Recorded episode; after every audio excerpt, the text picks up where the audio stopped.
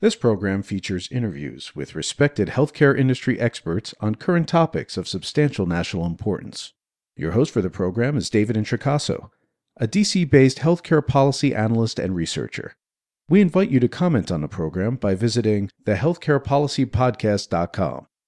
Now, here's David. Welcome to the Healthcare Policy Podcast. Again, I'm the host, David Introcaso. During this podcast, we'll discuss what's generally termed pay for value contracting. These are contracts where the healthcare provider shares some or all the financial risk traditionally borne by the insurer, be it uh, private pay health insurance or Medicare or Medicaid. With me to discuss pay for value contracting is the Senior Director of Research and Development at Leavitt Partners, David Muhlestein. Welcome, David. Hello. Thanks for having me. Great. Thank you again. David's bio is, of course, posted on the podcast website.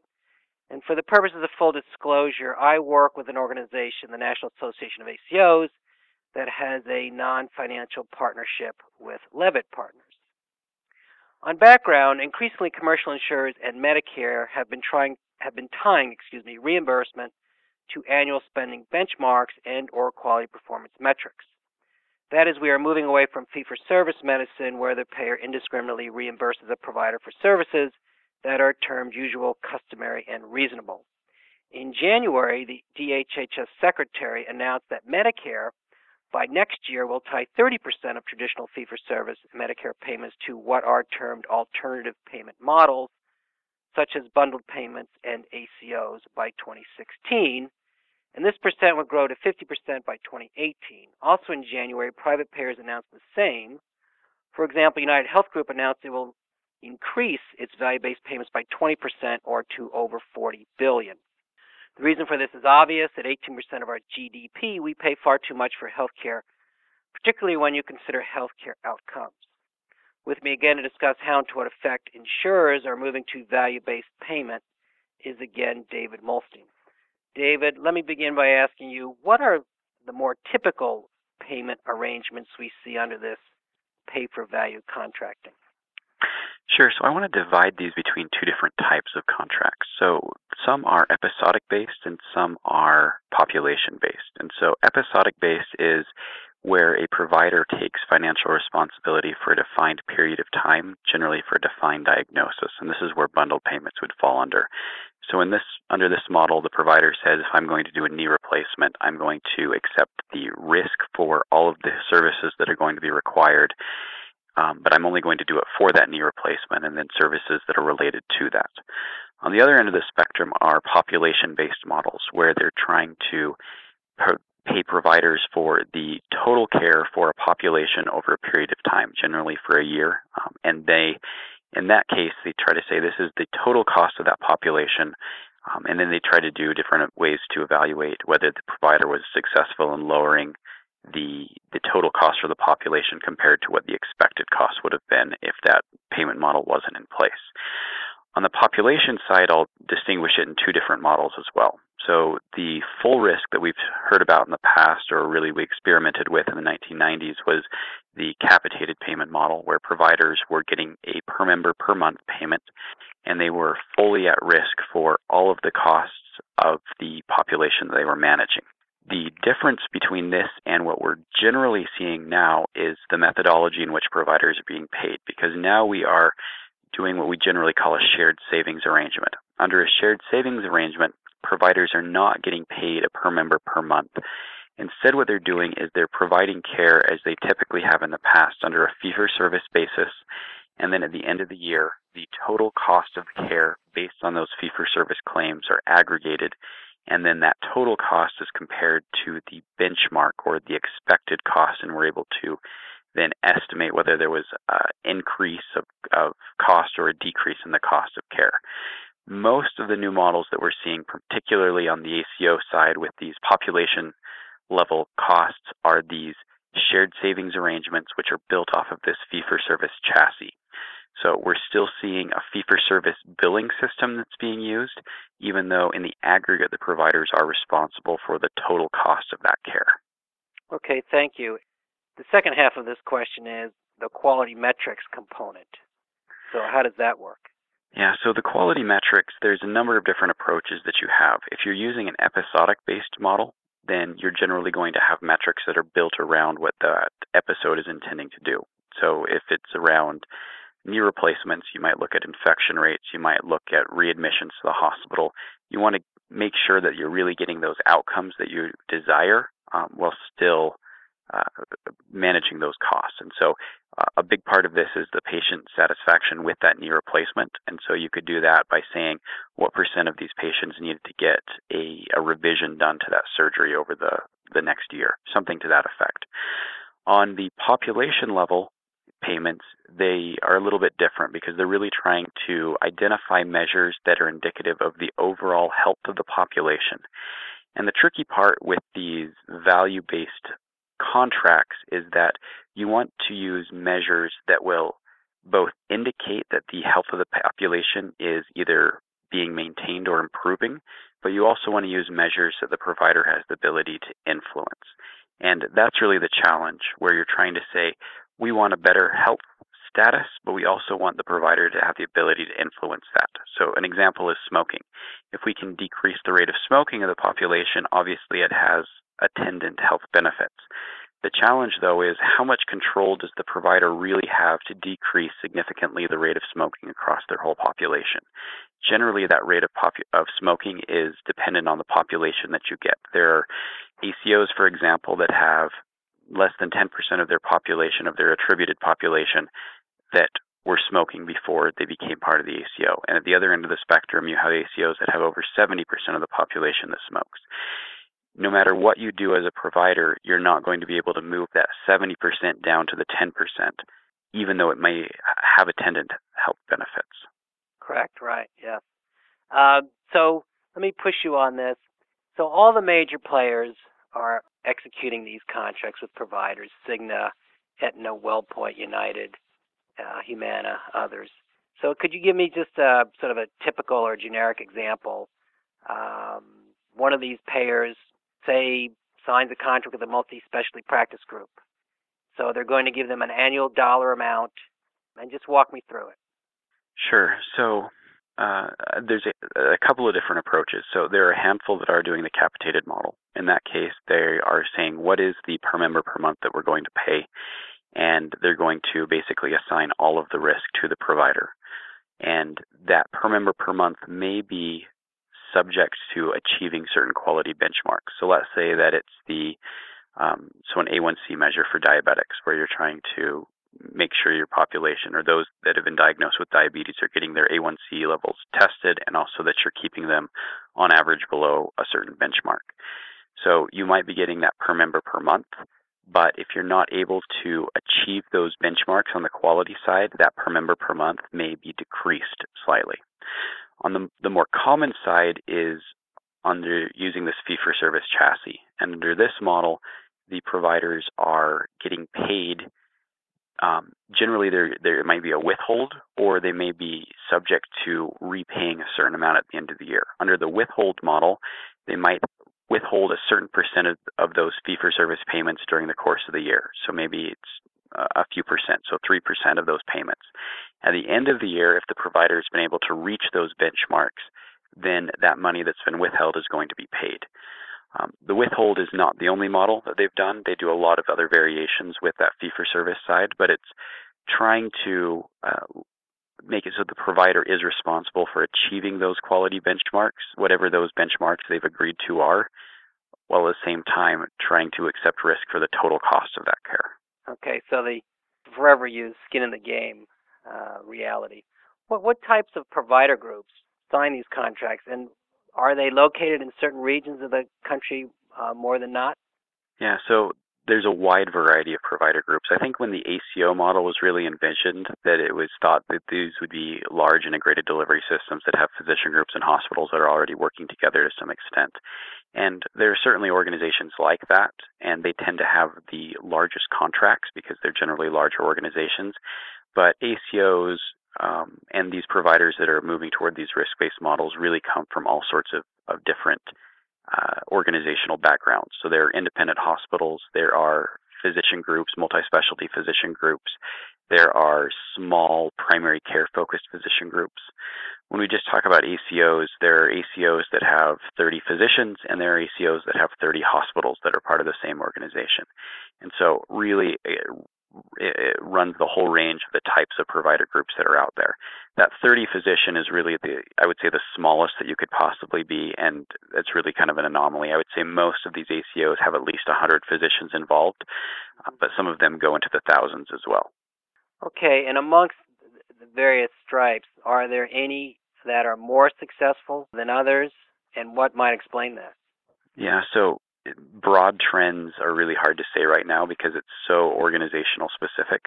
But a few observations that we've seen is that the physician groups are in a good position to really lower the total cost of care. And the reason for that is that the largest uh, part of care in terms of total spending is the hospital admissions. So if you're trying to manage a population, if you can decrease the number of admissions, you really have the opportunity to lower the total cost of care. The challenge from the physician group side is that, and I should say their advantage really is that if they can reduce admissions, they're still going to be paid for all of their outpatient care services. And then it's the other guy, it's the hospital that's going to lose those fee for service payments. And so they can lower the total population cost while still getting paid uh, potentially additionally uh, for doing additional services on the outpatient side. On the hospital side, the challenge is that if you reduce the admissions, you're reducing your fee for service payments, and the CFOs tend to frown upon reducing uh, volumes.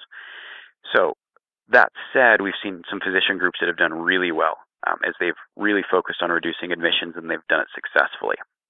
What we found though is that um, in the shorter term, hospitals are actually better positioned to implement a lot of the things that ACOs and risk bearing providers are trying to do. And a lot of that has to do with their prior experience with managing these organizational rollouts and trying to change how care is being delivered within their facility. But it also has to do with capital. And the hospitals and hospital systems generally have more access to capital in the short term.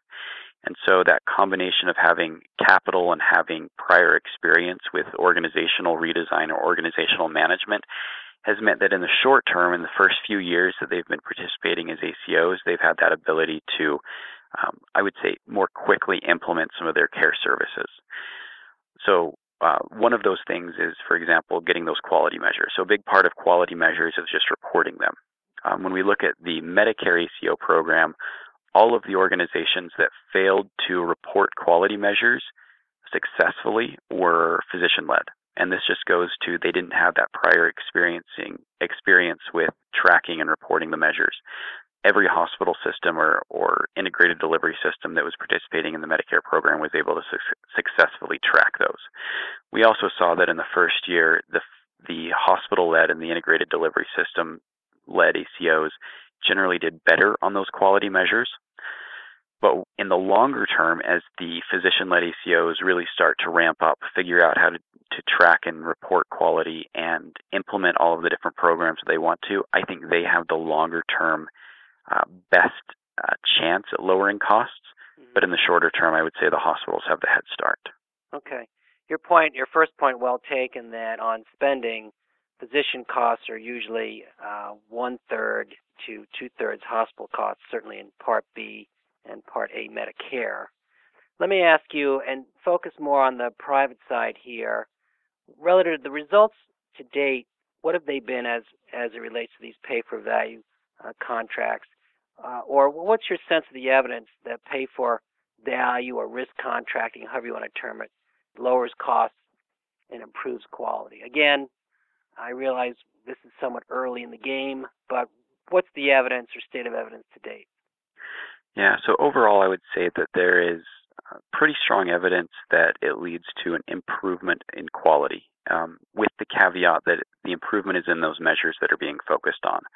If Which may measures, not necessarily be the yeah, best measures, right? Yeah. Right. If those measures do really reflect broader quality, then we're seeing that year over year the ACOs are improving on that. Um, part of it just may be that if you're being graded on something, you're going to really focus on that, and they're being graded on these measures. So we are seeing that improvement of quality, and a lot of that does come through proactive care management, particularly with high cost patients, where you say, these are these patients that have multiple chronic diseases. How are we going to effectively, proactively manage them? and it's trying to you know do everything that you can to prevent the higher cost, higher acuity services. And so we are seeing some some good examples of effective care management and lowering some of those costs of those high utilizers. On the cost side, um, there's been a wide range of results. On the Medicare side, we get the results for all of the ACOs. On the commercial side, as you can imagine, uh, people uh, aren't required to report what their financial outcomes are, and so they're generally hesitant to put out a press release if they do poor financially, if they're losing money in the model. So it's a it's a non-randomized sample of results that we're getting, but we're generally seeing some positive results on the cost side as well. Um, some of those might be focused on ED use, they might be focused on readmission. So there's a wide variety of different metrics that people are tracking. And on the commercial side, they're really using all sorts of different quality metrics and, and even financial metrics. But I would say that broadly speaking, we've seen good outcomes, but they've been quite modest. And so this is probably not going to to really realize in a decrease of total expenditures, but it is a decrease in the rate of growth of expenditures. But it's really not uh, what we've seen so far. There's not evidence that this is going to be kind of the magic bullet that solves America's healthcare cost troubles. It will help. It's not going to hinder, but there's more opportunity on the quality side where we're seeing more improvement on quality than we are on the cost. So a lot more work to be done, certainly. You did somewhat answer this question, and that's my keys to success question lowering hospitalizations, certainly. You did just mention the so-called super or high utilizers of care. Are there other factors that you think are critical, at least again in this early stage, that are keys to success? Yeah, so the number one factor is provider buy in. We think of this generally as physicians and getting the physicians on board, but it expands beyond that, and it's all the different providers that are delivering care to the population.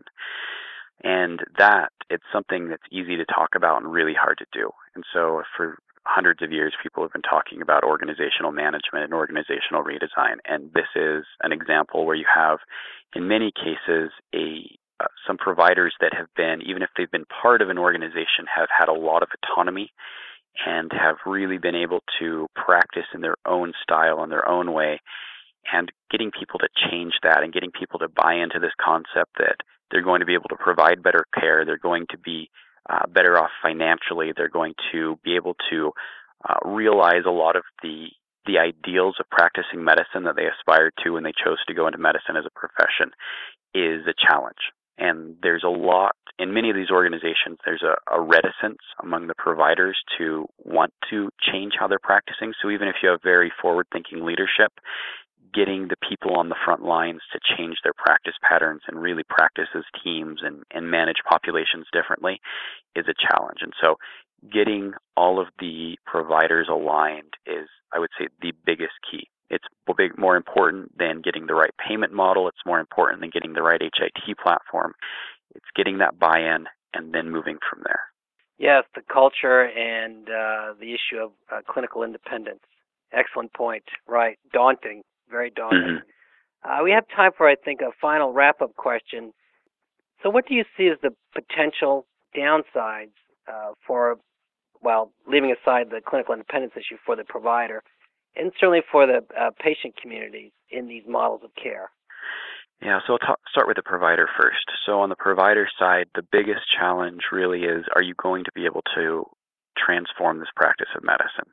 So when we're talking about these alternative payment models or these value-based models, it's not just about passing risk. It's about using this uh, transfer of risk to the providers to encourage them to change the practice of medicine, to move from focusing on volume and episodes to focusing on longer term longitudinal management of populations. The biggest challenge is what if you're not able to do that successfully? most providers across the country have done pretty well under a fee for service environment. And if they're not able to transform how they're practicing, they have that real risk of failing financially.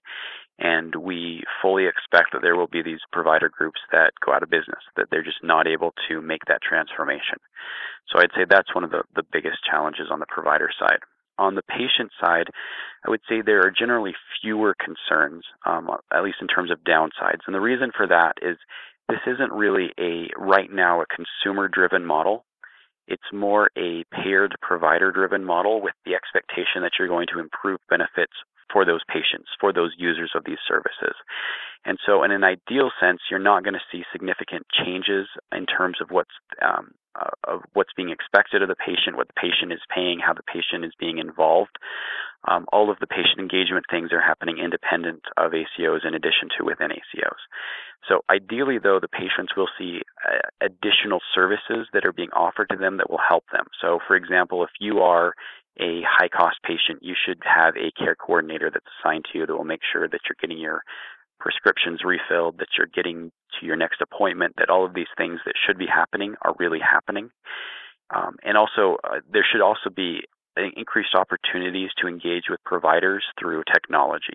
Um, so this is where if you're responsible for the population and you can treat a patient through an email uh, and take care of their of their uh, immediate concern, why shouldn't you be doing that? And so we're seeing a lot of these ACOs saying, what are we going to be doing in these alternative models for managing them? So telemedicine and, and remote patient monitoring and those things should also start to kind of realize over time within these uh, within these ACOs. And so I would say more concern on the provider side, more opportunity on the patient side. Okay, David, thank you. And we're uh, at our uh, time limit here, so very helpful, very interesting conversation. So thank you again for your time. It's much appreciated. Yeah, happy to be on. Thanks. You have just heard another edition of the Healthcare Policy Podcast hosted by David Introcaso. To comment on this program or others, to see information about upcoming interviews, to suggest a program topic, or to hear an archive program, please visit our website, thehealthcarepolicypodcast.com.